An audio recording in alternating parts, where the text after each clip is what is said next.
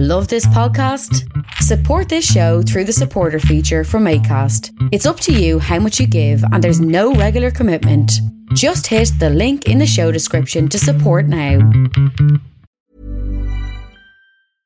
Flexibility is great. That's why there's yoga. Flexibility for your insurance coverage is great too. That's why there's United Healthcare Insurance Plans. Underwritten by Golden Rule Insurance Company, United Healthcare Insurance Plans offer flexible, budget friendly coverage for medical, vision, dental, and more. One of these plans may be right for you if you're, say, between jobs, coming off your parents' plan, turning a side hustle into a full hustle, or even missed open enrollment.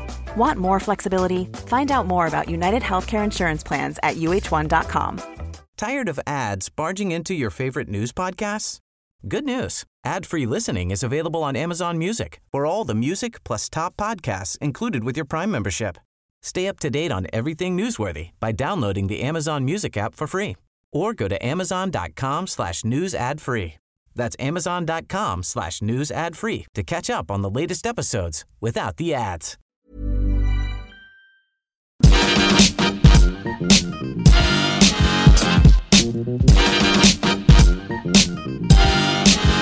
Hello and welcome to the Partly Political Broadcast, the comedy politics podcast that definitely hasn't ever had any bad reviews, and I would know as I've never ever bothered to check. I mean, why would I check? I haven't had any, uh, and that's why I won't bother checking, see if I've got any, because I definitely haven't got any, and that's why I won't check. Just stop asking questions.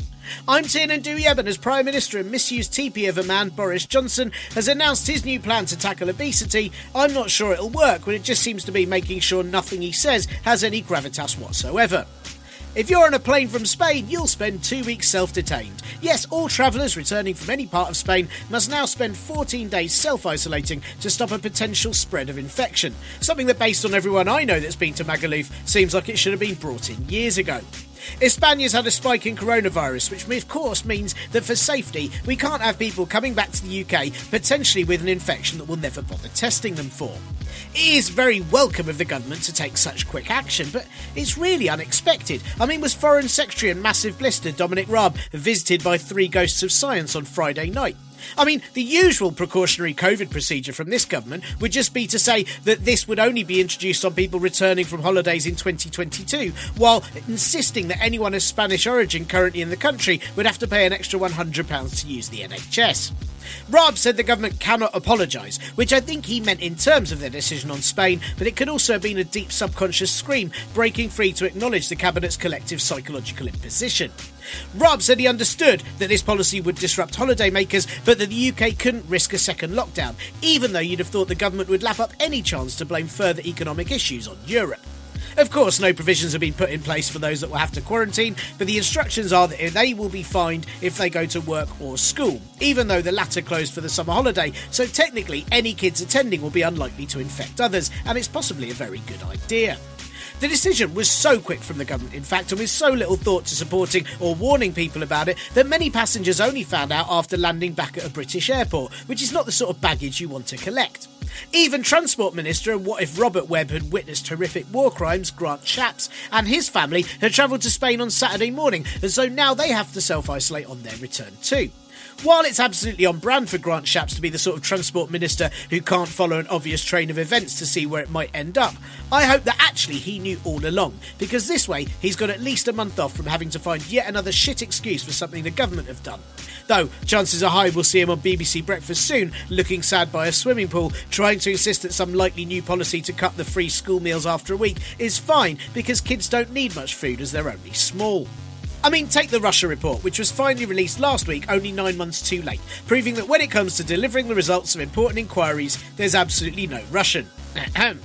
What did the long awaited report find? Well, that there was no Russian interference in the election that anyone knows of because, well, the government didn't make any effort to check for any. You know, a bit like how coronavirus cases are definitely down because no one's really getting tested for it, and in the same way, it's not breaking and entering if you just leave the door wide open and don't check to see who walked in, took all your stuff, and shat on the floor. In their write up, the Intelligence and Security Committee said that Russians with very close links to the results of misshapen grapes jelly mould and Russian President Vladimir Putin are now well integrated into British society, with financial links to political parties and what they called reputation laundering.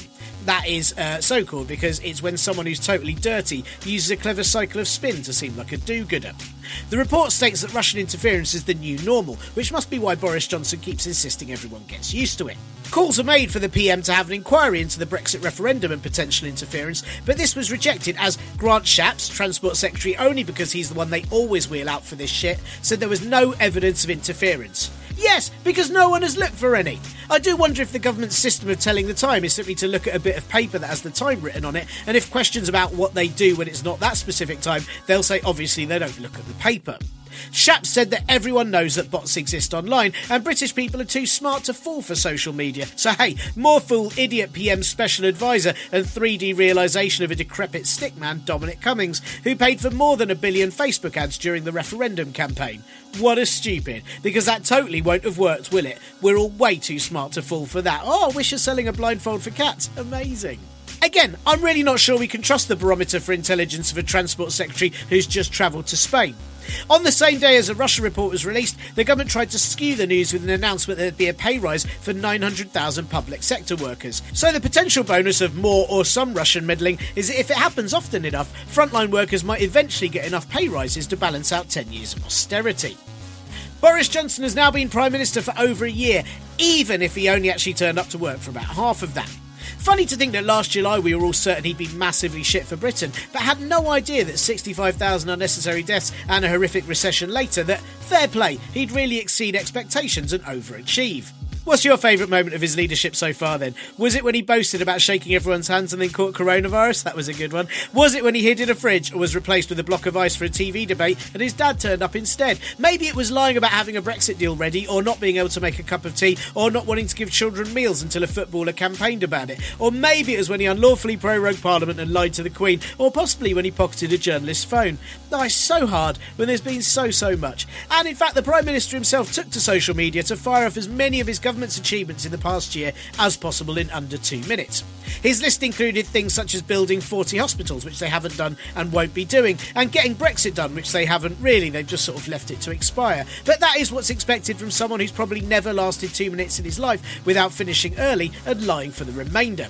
And actually, listing all your government's achievements for the past year in under two minutes was actually something that New Zealand Prime Minister, aka proper Prime Minister, Jacinda Ardern, came up with. So much like the Brexit deal, uh, Boris Johnson just took something from a woman and refused to give her credit again. But ha, more fool him anyway. The British people are far too smart to fall for social media. In an interview with the BBC about his year of PMness, Johnson said that in terms of the coronavirus, they could have done things differently, which is the sort of answer a football manager gives when their team loses, not someone who's let a lot of people die because you kept scoring own goals. The PM said that they didn't understand the virus for the first few weeks or months, and there are lessons to be learned, but judging by how little he listened to the science or info he was given since January, it's unlikely he'll learn from any of them or even bother to attend class in the first place. Now, in his second year, Johnson is pushing a campaign to tackle obesity, where the main drive appears to be to ban deals on unhealthy food, just a week after the Chancellor and Compare the Market mascot Rishi Sunak announced that everyone would get money off going to fast food restaurants in August. Is it a mixed message, or does the Chancellor know that most of the establishments taking up the deal have really low hygiene ratings, so the chances of losing weight through food poisoning are very, very high? Aside from telling people not to do the things they were telling them to do last week, the Boris diet seems largely about making sure unhealthy food costs more while not reducing the costs of healthy food, or buying back school playing fields, or maybe voting to make sure Parliament gets scrutiny of trade deals, meaning the health service would be spared being sold to US businesses. But no, they can't do any of that, so instead, you just won't see any adverts on TV for fast food before 9pm, assuming people still watch TV, that is, and are most likely to be influenced by seeing a Maccy D's advert during Homes Under the Hammer. And calories will be written on alcoholic drinks as though you'll be able to read them once you've had several anyway, and GPs will be able to tell people to use apps because I'm sure exercising your thumbs playing on your phone will burn a ton of calories. Health Secretary and man who definitely carries around his school swimming certificates just in case, Matt Hancock, went exercising with the Sun, something that will take ages as that paper is full of demons. Pictures of him doing press ups were very useful though, in that his leering five head looking at the camera should scare children into running for miles and miles. Hancock said that it would save the NHS a lot of money if everyone who's overweight lost £5. So the good news is that the recession is going to cost each British family around 9,000 quid, so the health service should be fine. Earlier in the week, Hancock was asked why he said that lockdown happened days earlier than it did, and he replied that the idea of lockdown as a date is actually wrong, as what happens epidemiologically is the behaviour of people, and you saw everyone going around their business less and less. Yes, you see, lockdown wasn't a thing that the government had to announce, but instead it was a vibe, a culture, an atmosphere, a state of mind, and maybe the real lockdown was in our hearts all along, as we were told to stay at home for weeks, and maybe it was all the friends we didn't meet along the way. The PM visited Scotland to try and show the merits of the Union, forgetting that its main merits are how Scotland, Wales, and Northern Ireland are the flotation aids that stop England from sinking under its own exceptionalism. Johnson said that the response to the coronavirus pandemic shows the might of the UK, which is rich considering how low the death and infection rates for Scotland and Wales were compared to England, thanks to the devolved governments being able to ignore anything the PM did. First Minister and throwback to the era when politicians could talk properly even if they were shit, Nicola Sturgeon, said that Johnson's visit highlighted the argument for Scottish independence, probably not least because then they could close the border and not let him in again. Recent opinion polls have shown rising support for Scottish independence, and who can blame them when they're now the Canada to our America, living above a veritable plague zone? I'm honestly amazed that the SNP's economy recovery plan isn't just to hire everyone who is made unemployed to start building a wall under Gretna Green. Why wouldn't Scotland want to embrace Johnson's leadership when he's just asked the army to prepare for a four way disaster of coronavirus resurgence, the flu, flooding, and Brexit disruption this winter, in the way that in a zombie film the governor or mayor would not want to stop the spreading of the infected, just make sure there are enough weapons that none of them got near him? The UK has abandoned hopes of a US trade deal by the end of the year, probably because it will take quite a while to gift wrap the NHS, and it still looks like a deal with the EU is some way off. Still, I suppose one classic way to tackle obesity is just to make sure there's not enough food or medicine for everyone. Who knows, it's very likely that actually the government will announce that obesity in the UK has been completely wiped out on account of them not checking anyone's weight for a year, while in reality everyone's quarantined for going on the holidays they're encouraged to, putting on weight while scrolling through social media adverts by Russian bots that they're far too clever to get tricked by. Then again, maybe we'll all be fine, or at least no one will check if we aren't, and that's all that matters. In other news, Home Secretary and woman made entirely of the sound when you accidentally scrape your car, Priti Patel, is doing a review of the hostile environment policy, promising a more compassionate and people first approach to immigration, which I assume means those are the two things she'll deport to somewhere else. A possible plan to save social care involves the over 40s paying more tax in what some might call the Isn't That National Insurance Though policy, and Conservative MP and TOE, Rob Roberts, is facing allegations of inappropriate behaviour after he asked a 21 year old intern to fool around with him but the party haven't removed the whip from him, possibly because fooling around in 2020 could well be interpreted to mean writing government policy. The Labour Party took decisive action in the wake of the Russia report to show that the only people interfering with their election chances are themselves. The party agreed to pay a large sum in damages to former employees for comments made against them about their appearance on an episode of BBC's Panorama last year, focusing on anti Semitism in the party. Labour Party leader and personification of a reunion tour no one asked for, Keir Starmer, has always, always said that he'd draw a line under all anti Semitism in the party, so the payout is kind of expected. But former leader and Psyllium Husk, Jeremy Corbyn, said that the party's legal advice said they had a strong defence against doing that, and the decision was political, not legal. Now, Jeremy Corbyn may face legal actions against him, and actually, the Labour Party is going to face an awful lot more cases about anti Semitism against them, all of which could cause a cash crisis. But hey, I say, what better way to make sure Labour definitely stand up for the rights of those in poverty than if the party are in poverty too? I mean, who knows? It might be the first time that Starmer's Labour is actually representative of most of the country. One of those who got one of the payouts was former head of compliance at Labour and champion of having a beard that looks like it's holding his hair on, Sam Matthews. And there are several accounts that during his time in the party, he ignored cases of anti Semitism before then saying the party had a problem with it on TV. It's a real shame he's no longer in Labour, as with skills like that, he'd be able to perfectly advise what the Conservatives might do and blame someone else for next. There will be new penalties for MPs who've been found to break the official code of conduct, which may involve being banned from foreign trips or taking anger management classes, though unfortunately there's nothing about them being stopped from becoming Home or Education Secretary. Labour MP and soap star that's been invited to do a challenge for charity that she's not going to manage, Rosie Duffield, wants to tighten restrictions on the sale of laughter gas because its use has become more prevalent during the pandemic. Yeah, I mean because it's becoming increasingly hard to find things to laugh about otherwise. Give us a break, Rosie. And lastly, the Welsh Lib Dems will get a say on whether their next leader is stock photo of someone who puts things in the wrong bins, Ed Davey, or star of Bob's Burgers, Layla Moran. Because let's face it, if they don't get everyone involved, then Ed and Layla would just vote for themselves and it'd be a tie. And no one wants that, as you know what the Lib Dems are like with coalitions. Yo, yo, yo, yo, yo, yo, yo, Parpole Brods. How are you on this fine? Oh, no, wait, let me look out the window. Oh, oh well, I just hope you're good. I'm recording this mere hours after an accidental sneeze while trimming my beard meant that I also had to cut my hair. Uh, yes, it's very much one of those days.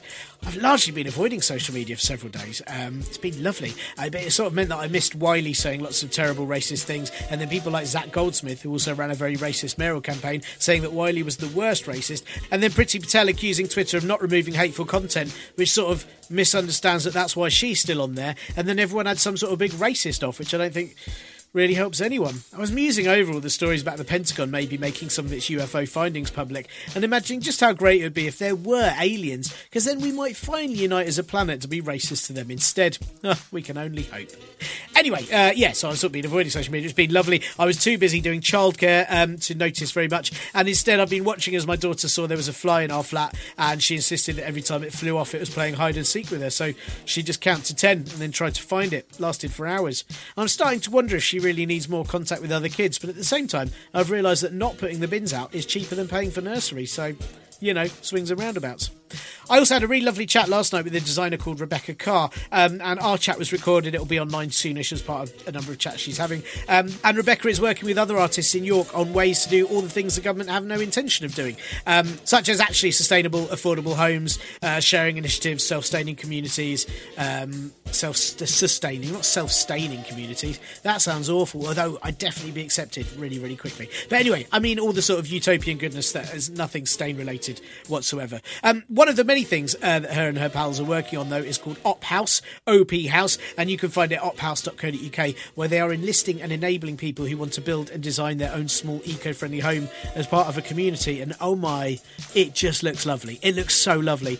I mean, my fear is that if I was part of it, I know I'd mess up the design and I'd build this lovely looking place from the outside, move in and realise it has no toilet, or I'd have to sleep in a cupboard or something, and that's exactly what would happen. But it's very nice to know that people are being positive about how to survive the next few years slash decades. Um, and check out Rebecca's page at uh, Kaizen Arts Agency, that's K A I Z E N Arts Agency uh, dot org for more info on all she's doing, um, including the circus, which sounds very exciting, a sort of universal sharing project. Um, and if you live in or near York, please do sign up and help out. Um, that's the sort of nice thing I want to talk to people about when this podcast uh, returns in September. I'm going to try and find some people that have got positive good ideas of how on earth we deal with this shit. Um, yes, this is the last one of these podcasts now for at least a month, I think. I mean, look, hey, we all know I might have to do a small update at some point, but I'm going to try and have a few weeks at least doing some other writing, looking for some actual work that pays money, and possibly even sleep if that's ever an option, and generally work out how to survive in a post live comedy world. There are actually some gigs happening now. Um, they're sort of all outdoors, so you know, you know, you never know. You might see me shouting in someone's garden over August, but I probably won't be being paid, and I may not even have been invited, and someone may have called the police. So. Uh, Anyway, so I hope you enjoyed uh, this episode before the break. Thank you for listening to it. Big tar as well to Helen, Ruby, Claire, C, uh, all of who donated to the Ko-fi, and to somebody, um, that's because they put anonymous as their name, um, who donated a well, substantial amount to the Ko-fi, and I honestly can't tell you how appreciated that is right now. Um, really, really appreciated. I mean, it would have been appreciated at any time, but previously I'd have said it was really appreciated. Then I might have carelessly bought a lot of crisps and coffee with it, but now it's appreciated in a way that means I can use it to actually pay bills and maybe one or two packs of crisps. So thank you very, very, very much to you. Um, thank you also to Roz for joining the Patreon, which is appreciated. And of course, if any of you fancy helping me out, um, you can do that at ko-fi.com forward slash parpolbro or patreon.com forward slash parpolbro2. And as a reward for your kindness, I will give you an insubstantial thanks on a podcast at some point in September. I know, right? What an incentive. I bet you're just rushing to those websites right now. Um, you can, of course, also give the show a review on any of them podcast apps. And I mean, you'll have like four weeks to think of what to write, so why not give it a go? Or even just make sure all your pals and fams are subscribed and ready for them when this returns in September and I find a way to make jokes about out everything absolutely still being terrible, which it probably will be. Um, and that is it for this week's admin bit. Uh, pretty much nothing to tell you about as nothing is happening. Oh, uh, apart from my brother, aka The Last Skeptic, whose music I steal for this show, has another single out as part of a new EP he's releasing soon. Um, and the EP is called Nice While It Lasted. You can pre order that on all the music apps. Um, and the new single is called Smoking Area. Uh, go and listen to them on loop till your ears bleed. Thank you. Uh, or if you don't like his music, just put your music player on mute and then listen to it on loop. Uh, just hit play on loop, and he'll still get hits and he won't really care what you think, probably. I mean, I haven't asked him, but it's what I do with this podcast, so I'm sure he feels the same. Uh, so yeah, that's it for like um, this podcast is it for a month, and you know, over that time, get in touch if there's ways that this can improve, things that I need to change up and do better when it comes back, things that you want to hear about when we return. God knows what we're going to need in September, but um, let me know. Right, that is actually it. But before I check out for the summer or whatever it is you call this grey rainy bit, that's just a little bit lighter than the other grey rainy bit. On this week's show, I am talking to Nick Pettigrew about his new book on his time as an antisocial behaviour officer. And in between that, there's a very quick look at the Russia report and how it's what's not in it that's important. That's the sort of line I'd like to do if I hosted like a proper investigative podcast. That right there in an American accent with like a plinky plonky soundtrack and weird unnecessary questions all the time, like how it's not what's in it that's important, or is it? I ain't here to do you, but am I really, or is that what really matters, etc., etc. I mean, this show is really only half the podcast that it should be, isn't it? Isn't it? You might know antisocial behaviour as just what you're subjected to every time you go online, but back in the late 90s and early noughties, it was just a big old politics term. The Prime Minister and always troubled jackal Tony Blair did a big speech about how he'd be tough on crime and tough on the causes of crime, though if he tackled the causes first, then he wouldn't have had to worry so much about the crime bit as it wouldn't have happened. Idiot. Be like proactive rather than reactive. Jesus. So then came the Crime and Disorder Act and Antisocial Behaviour Orders, or ASBOs, to be used against people who'd been shown to have conducted actions that cause harm or a lack of consideration against others. But despite that description, for some reason, it didn't include needlessly bombing people in Iraq. Basically, it's the sort of vague stuff where you know someone's being a dick, but it's not going to make a decent true crime podcast unless audiences have a real keen interest on just who wrote that Dave can fuck off on the bus stop and which Dave do they mean and why. I, Susan Earwig, will take you on this journey of twists, turns, a permanent marker, and a friendship ruined by not sharing crisps in Woodbrook Hillstop D coming soon. Sorry, sorry, uh, back on track. ASBOs then became criminal behaviour orders under the Conservatives in 2014, whereby lots of people were charged for doing things Michael Gove gets up to on a typical weekend.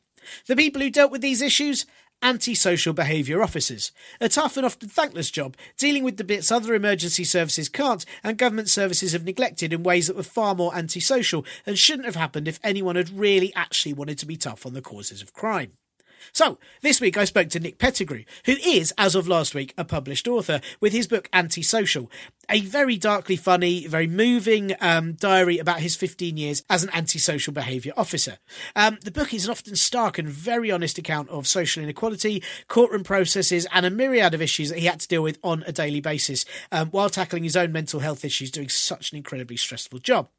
He's had a bevy of lovely interviews, and I really, really enjoyed the book. Um, Nick is very funny and, and, in ways that you don't expect it. In he's talking about some really, really miserable things, and still manages to make you laugh throughout. Um, and it was lovely to speak to him all about just what an antisocial behaviour officer does, why he wanted to write about his experiences, and the changes he saw in the areas of society he worked with over the 15 years that he did it.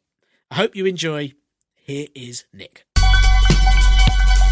Hi Nick. Um, all right, I, I, re- I, revealed to you before we started recording that I haven't. I've, I've read about a chapter and bit of your book so far. I'm absolutely loving it. Um, it is very funny. It's quite upsetting. It's brilliant social commentary. Um, and it, it's called Antisocial, and it's your memoirs about your 15 years working as an antisocial behaviour officer, not 18 years like they put in the Guardian. Um, 15 years. Um, and I, I, just wonder if you could sort of explain to listeners really what an antisocial behaviour officer is, because I think unless someone's had to come across one in their lives, it's not really a role that most people know about. And I know you describe it very brilliantly in your book, but if you could sort of summarise for us, that'd be fantastic.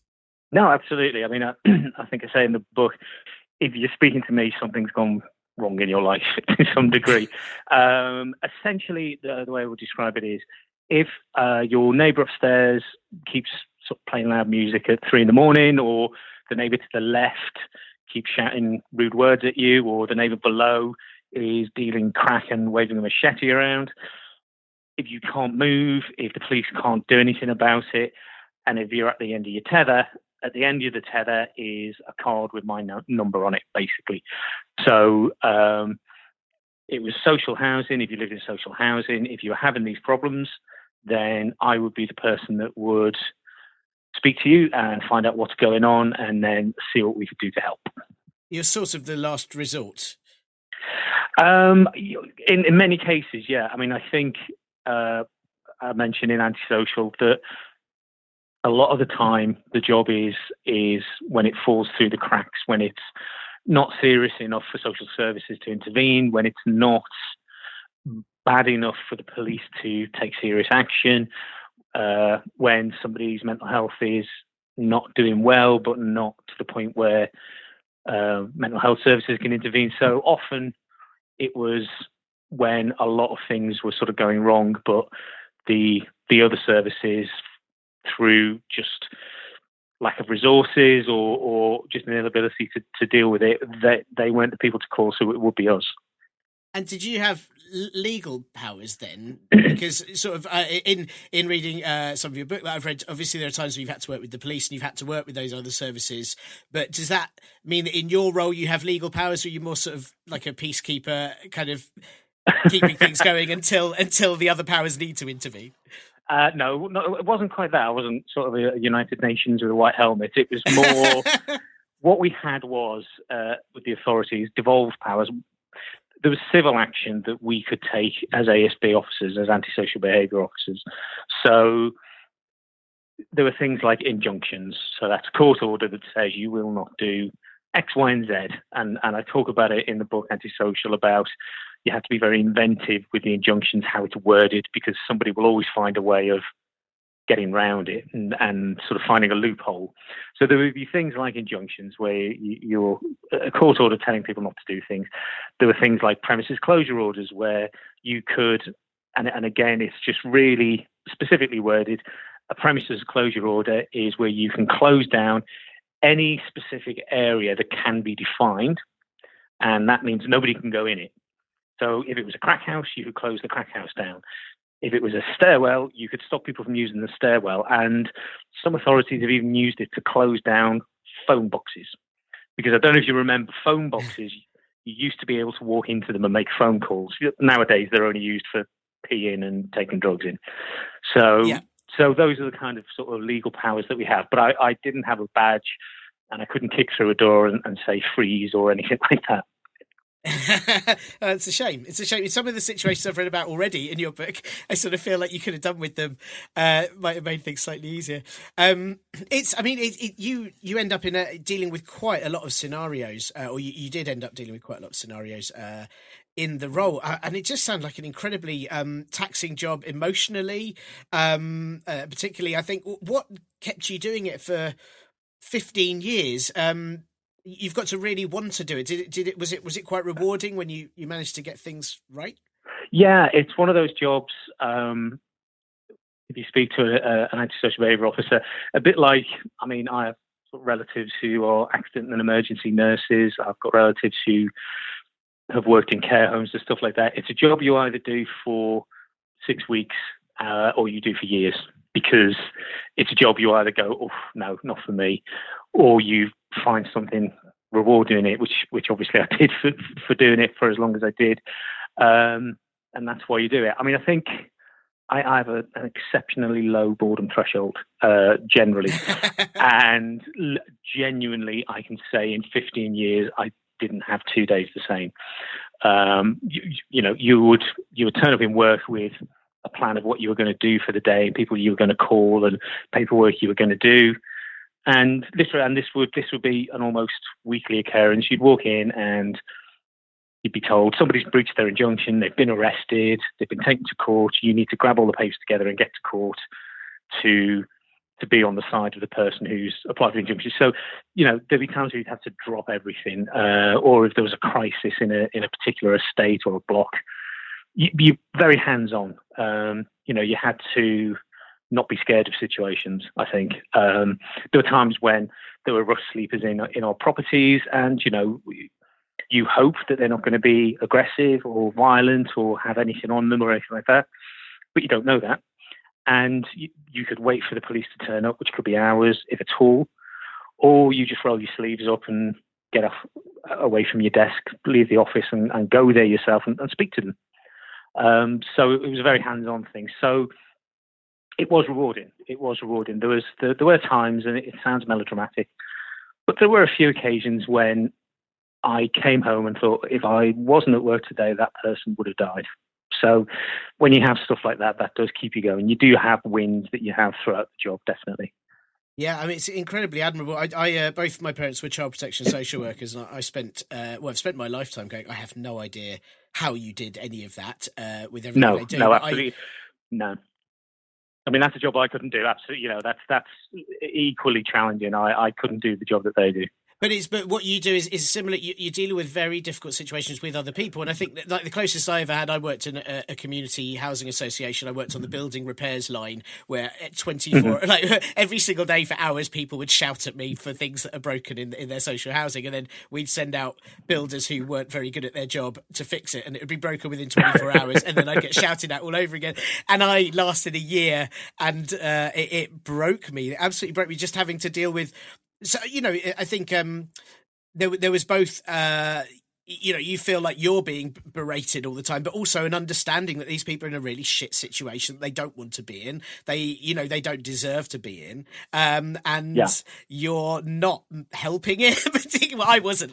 My, I definitely wasn't. I was useless. Um, but you know, I think that's that's a quite hard it's it's quite hard to be able to balance all those feelings that you have yourself in, in terms of um, you know your, your own ideas of social justice, but also doing the job that you need to do. Well, I um, I started my my first job in housing was in a call centre, taking phone calls and and for anything rents repairs like you did as well. And I remember uh, it, it taught me a lesson about people's priorities. It was very early on in the job, and this was a while ago, as you'll you'll soon find out. Um, I was at work the day the September 11th attacks happened. And, you know, I was on the phone taking calls. I could see people going away to the break room to, to look at the television. And so I took a break and saw the, you know, the awful footage and so on. Um, but we had a job to do, so we had to go back to work, go back on the phones. And one of the first phone calls I took was from somebody absolutely furious that um, they, I think it was their sink was leaking slightly, and they'd had to wait a couple of days and nobody had been out yet. And I could hear the news footage in the background. So this person knew that America was under attack, but to them that wasn't important. What was important was there was a leak in their sink and it had been two days and it hadn't been fixed yet. Wow. But, but I mean, I think that's, you know, there's a, that sort of understanding, uh, needs to come into a lot of our politics. You know, for example, being on Twitter, as, as you and I are, Brexit, for example, everyone was up in arms about it, but there are a lot of people that were more angry that they're living somewhere shit and they can't get a job. And, you know, the, the kind of immediate issues in life rather than the kind of big political issues that we see hmm. on the news. And I, I wondered if, you know, you did that job over 15 years, so started in 2005, is that right? my maths is terrible. Uh, right, sure. so, again, yeah. did yeah, you yeah. did the job get harder as austerity kicked in? Did you notice a sort of visible change from 2010 onwards as other um, public services uh, lost funding? No, absolutely. The the uh, it, the job changed radically uh, in in the time that it did it. I think, in terms of my sort of political standpoints and and and so on, what I found was it didn't change them, but I think there are there are points at which I probably depart from my friends who share similar outlooks. I mean, one of them, for instance, is, um, and it's obviously a big topic at the moment, but it's about the police. And you know, there are calls to defund the police, and I understand completely why that is. But what I did see over the course of of certainly the last ten years was community policing completely disappearing. That was one of the most heavily hit of the twenty thousand officers that have been lost.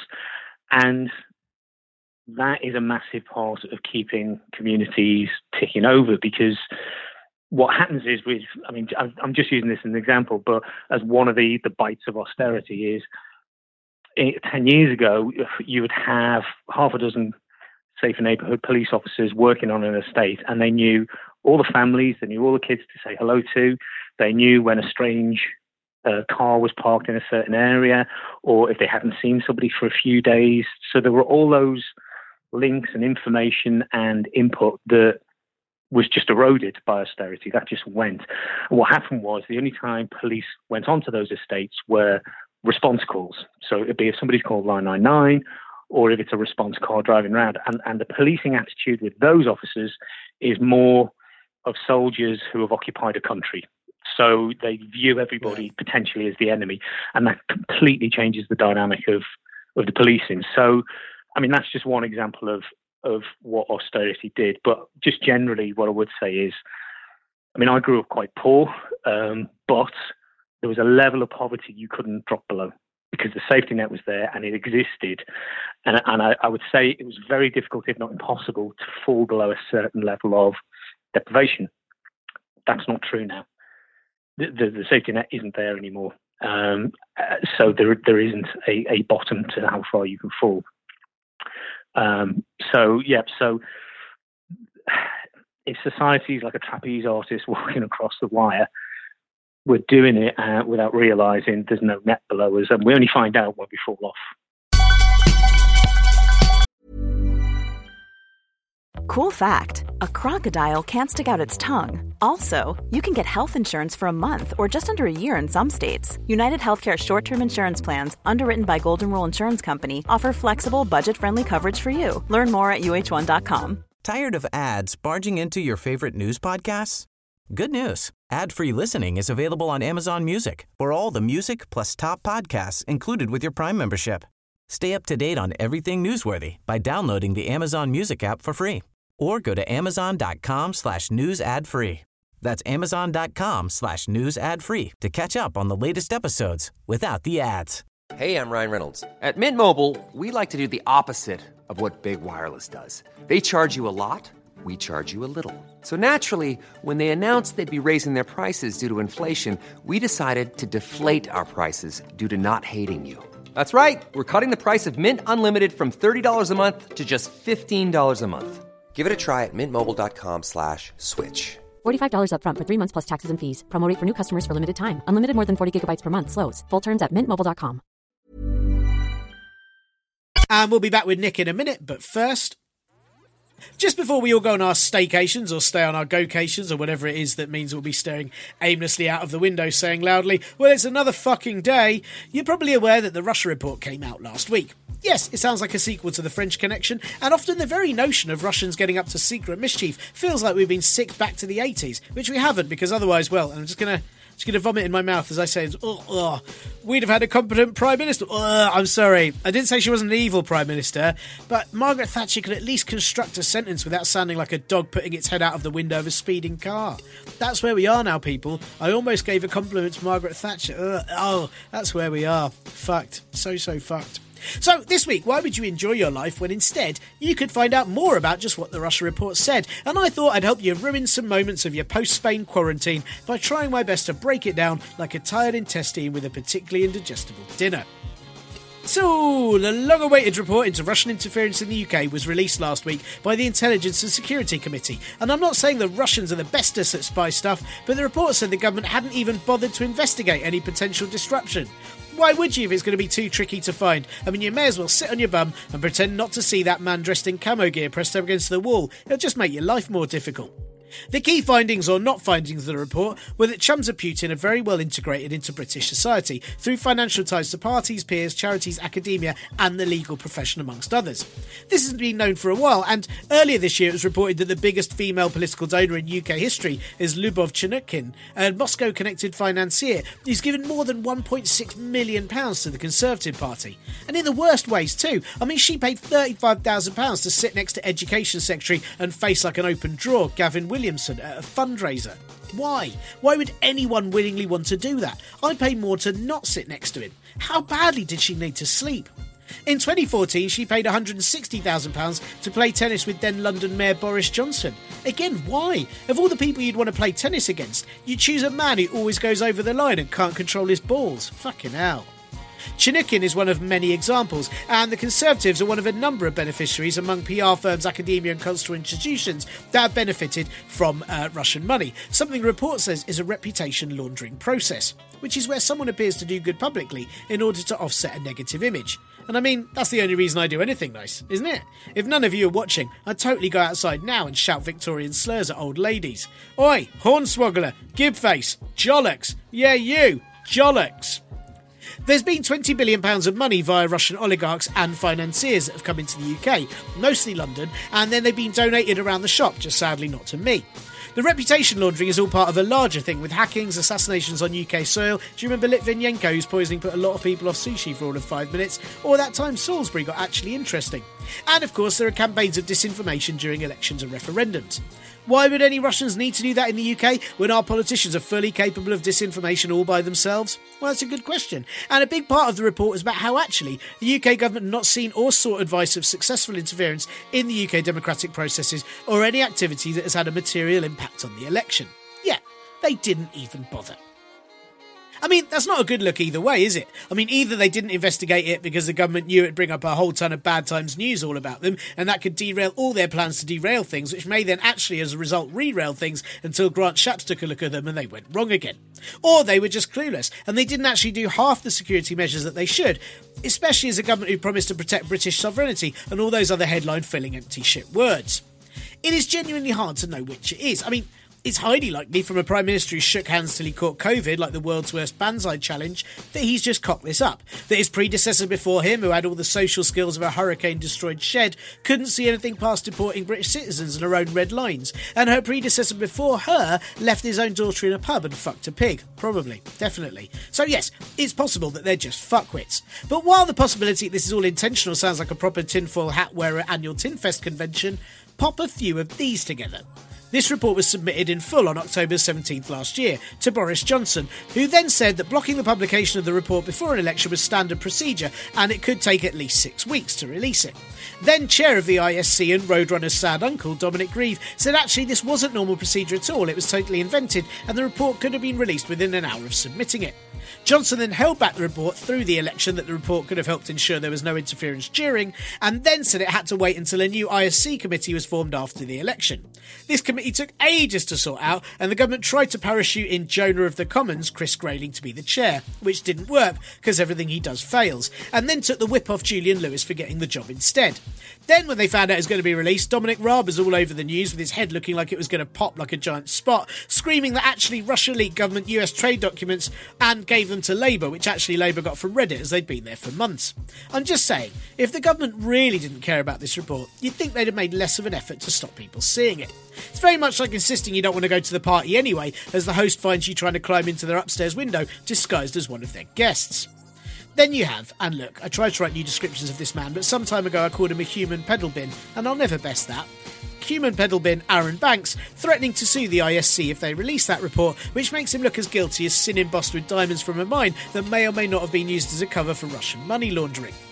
Dominic Cummings spent three years in Russia from 1994 to 1997, and while it's possible he was just researching exactly how best to be a Rasputin tribute act, he also had close ties with a Russian diplomat who in later years established Conservative Friends of Russia and had close links to Vote Leave before being expelled from the UK. And then there's current Housing Secretary and Human Palmyra, Robert Jenrick, who has lots of close connections to very Kremlin friendly oligarchs. I mean, also, of course he would. He's friends with Richard Desmond too. He's one of those people where you're just glad that he's friends with other shithouses, as that way, there's absolutely no chance that you'd ever have to be friends with him. That is just a tiny weeny amount of all the connections that I have time to mention, or can wrap my head around the complicated web of who knows who, worse than the German time travelling series Dark.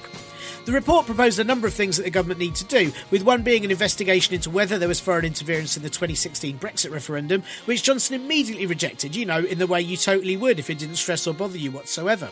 There's no need for it apparently, as there's no evidence there was any, like there wouldn't be if no one looked for it or did an investigation. God, he'd be the world's laziest detective, refusing to take a case because as he hadn't looked into it, it's clear nothing happened. The rest of the recommendations are for new powers to allow the sanction or confiscation of oligarchs' wealth that is found to have been used in serious crime. It's recommended that lobbyists who work for other governments have to officially register themselves, which is like the political spy equivalent of when in an airport they ask if you're carrying dangerous items and they're just hoping a terrorist will be honest. They also want the Official Secrets Act strengthened and for House of Lords members to disclose more of their activities. And will any of that happen? Well, Priti Patel said the report was out of date, which I mean, yes, it was because her boss delayed it by nine months. But she insisted that the government's position in tackling foreign interference was stronger now and that she'll be proposing new laws to tackle it. Though I'm sure none of that will be to deal with anyone who has money and will mainly involve traps to catch refugees in boats, while Patel insists they're coming over to steal the elections. Boris Johnson said the donation system doesn't need changing and that donations from foreign citizens are illegal, even though 14 cabinet ministers and members of the Intelligence and Security Committee have received donations from people linked to the Russian government. And look, this could all be absolutely nothing, and it does feel nice to be able to point fingers elsewhere and say maybe it's not entirely our government and our society being xenophobic shit rags easily swayed by three word slogans, which I mean it is, it, it definitely is. But maybe, just maybe, it's also all to do with that there Putin with his face like someone poked tiny eyes into a gooseberry. As Theresa May used to shout about her Snoopers Charter, if you've got nothing to hide, you've got nothing to fear. And no, it doesn't really count if you won't check any of the hiding places just in case.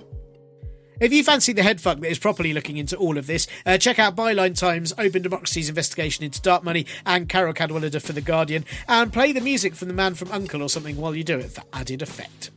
And now, back to Nick. I remember sort of, uh, I think it was Philip Hammond saying about a year ago, "Oh, you know, there isn't uh, poverty because I haven't seen it." And I sort of thought, but you wouldn't, you wouldn't see it in anything. No, you no, do. no. You know, it's often hidden away. And, and uh, again, my my only minimum experience, but I remember working at the housing association, seeing whole areas of of sort of uh, Camden where I was that I hadn't known were there. Uh, I was very ignorant to them. Um, and seeing how uh, how people were living and going, oh my god, I had no idea this was sort of around the corner from uh, Yeah. from where I was. Well, well, that kind of outlook sort of affected the job as well because when we would go to court um, to, for instance, get an injunction, somebody's been a, a bother to their neighbours. An awful lot, and I talk about it in antisocial, an awful lot of the judiciary or magistrates are click, plucked from a, a certain section of society, shall we say.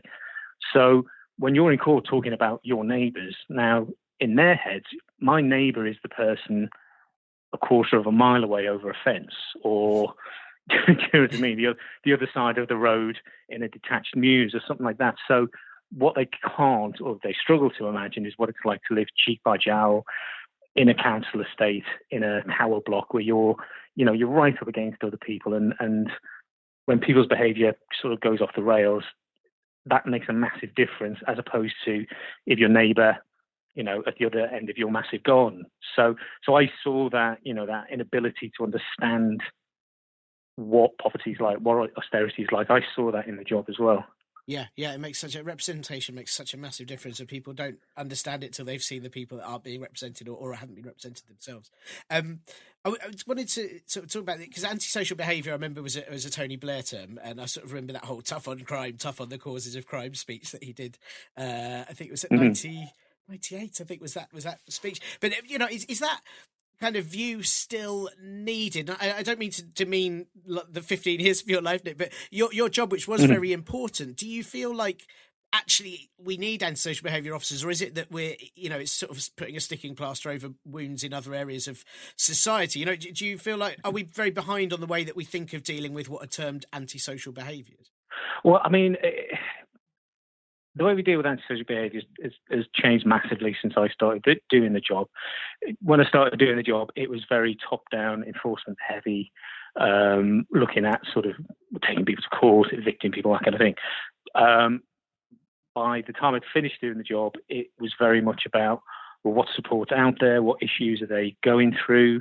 Um, I mean, I often say that most, well, a lot, 80% of antisocial behaviour, it's a smoke alarm.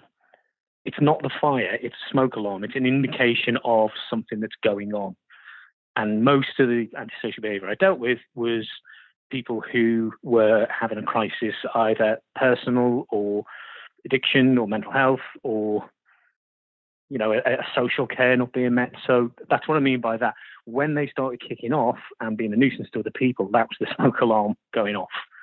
So I think it is still needed. I think there will always be behaviour that isn't criminal, um, so the police can't deal with it, but it's still a problem to other people that they shouldn't have to put up with. Um, so yeah, I, I think it is necessary, and it, it it has changed massively since it started, but I think the way we deal with antisocial behaviour, certainly the way I did, has changed because of austerity. Because whereas, say, a decade ago, we could have referred them to Sure Start or you know, uh, a youth centre or any one of a number of provisions that, that don't exist anymore. So if you speak to any frontline officer, if you speak to a police officer, any police officer will tell you that right now they are also a mental health worker and a social worker and a youth worker because they have to be, because that provision isn't there. Same if you speak to a nurse who works in accident and emergency, people who are coming through their doors, a lot of them don't need urgent medical help, but they do need help. And the reason they've gone through those doors is because all the other doors have been closed. Sure. Yeah. It's. Uh, I mean, I, I didn't. I didn't. As I said, I didn't mean to demean your role. I thought. no, not at all. No, no, no. I didn't take what I do no. get from the book, what I do get from the book is you were very. You, you know, you've been very important, uh, just yourself in your job in in many people's lives. Um, uh, even in just sort of the first chapter or two, you realise uh, how many things you've had to deal with. Um, and it's it's uh, it's fascinating. I, I I find your accounts absolutely fascinating. As I said, you, you managed to put humour in there in places that I absolutely admire. That you've squeezed humour in, um, which does make it much easier to read and digest. Um, this is an awful question, Nick, and I apologise in advance. It's a, it's a thing you're probably going to get asked a lot. But what why why did you uh, decide to write it, and what are you hoping that people take away from your book? I'm so sorry. no, no, no. That's fine. That's absolutely fine. Um, there's there's I mean reasons for wanting to do it. Part of it was um, I wasn't seeing the kind of stories I was I was experiencing in the job. I wasn't seeing it on television, in drama, in the news, in newspapers. I wasn't seeing that. I was seeing and social media as well. I just think nuance has died a loss over recent years. So you weren't seeing that life is more complicated. It's not about chavs and hoodies and dole scroungers and junkies and, and all the things that you see. Every every person's got a story to tell, and, and if you actually heard it, you'd maybe understand why they are behaving the way they are. So so that was a motivation. Honestly, another motivation was, you know, I, I found myself I think it was October, freezing cold, stood in a, a, stairwell in a block of flats, taking photographs of human feces and as part of the job because there was a rough sleeper in the in the block. And I, part of me just thought I might want to do a different job to this. This might not be the job for me for much longer. Um, so yeah, so that was another motivation.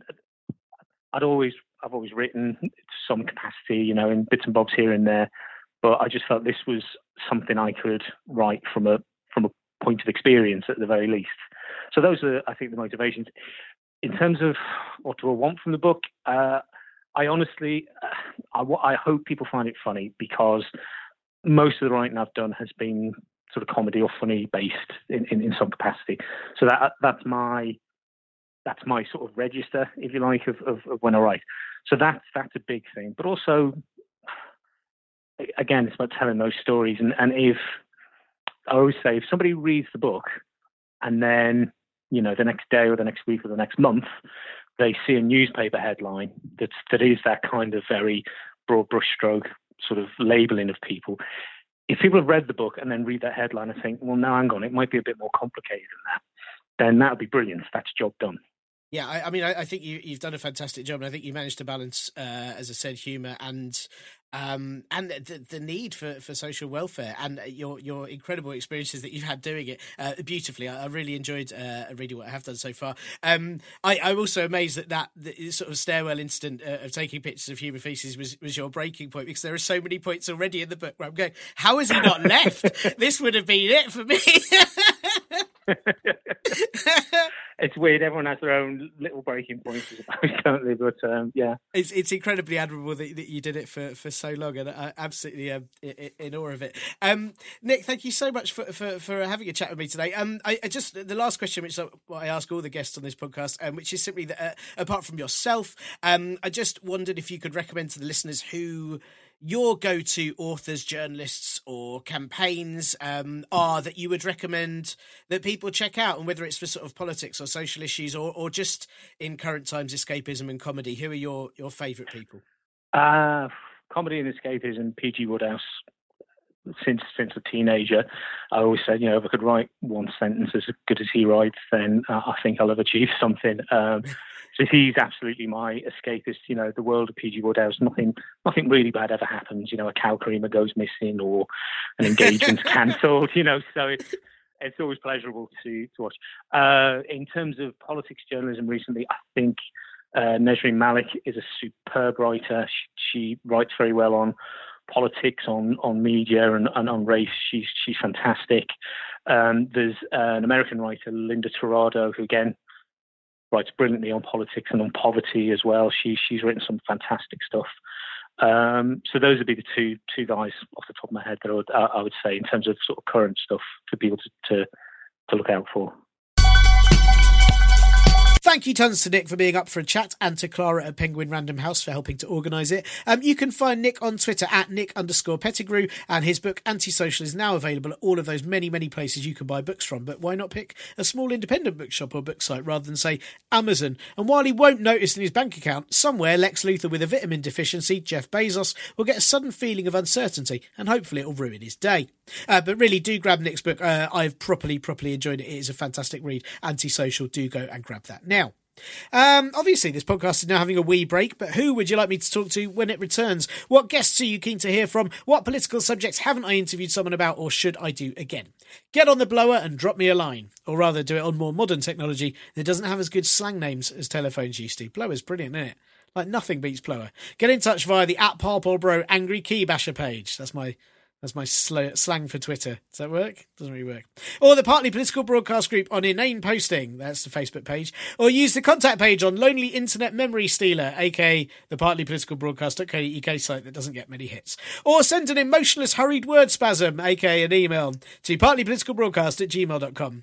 Or you could just use the blower, because that's clearly the best slang, but my landline's been defunct since last April. So you probably leave a message after an automated voice asks you to, and I'd never ever hear it, and it would stack up against the billions of spam call voicemails of frustrated robots trying to sell accident insurance that will one day be received by aliens tracing sound waves back to the Earth, and your guest request will be the one that tips them over the edge before they destroy our planet with a laser. As always, it's probably just best to emotionless hurried word spasm, isn't it? Hmm.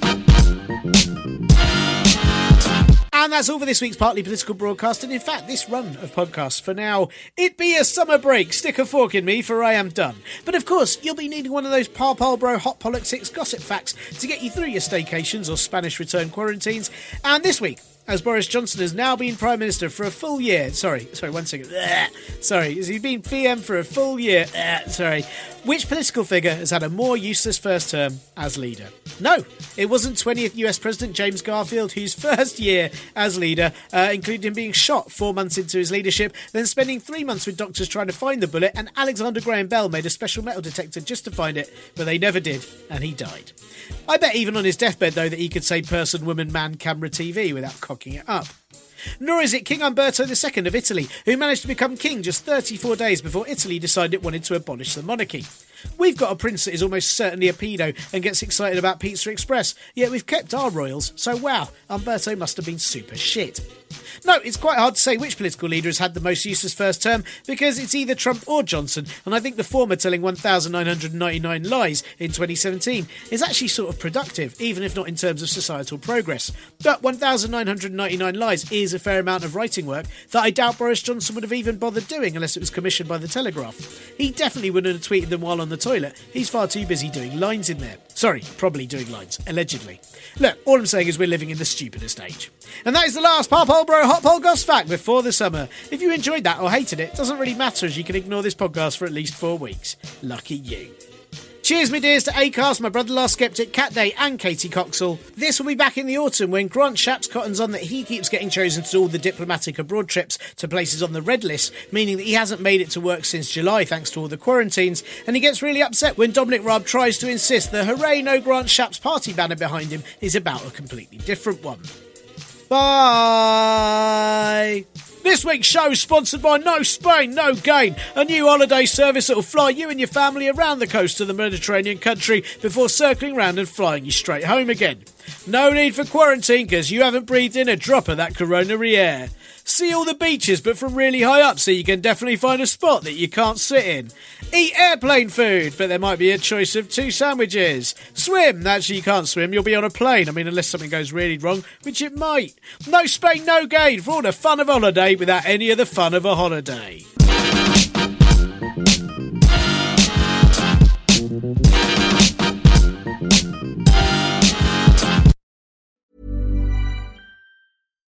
Botox Cosmetic, onabotulinumtoxinA, FDA approved for over 20 years. So, talk to your specialist to see if Botox Cosmetic is right for you. For full prescribing information, including boxed warning, visit BotoxCosmetic.com or call 877-351-0300. Remember to ask for Botox Cosmetic by name. To see for yourself and learn more, visit BotoxCosmetic.com. That's BotoxCosmetic.com. Tired of ads barging into your favorite news podcasts? Good news. Ad-free listening is available on Amazon Music for all the music plus top podcasts included with your Prime membership. Stay up to date on everything newsworthy by downloading the Amazon Music app for free or go to amazon.com slash news ad free. That's amazon.com slash news ad free to catch up on the latest episodes without the ads.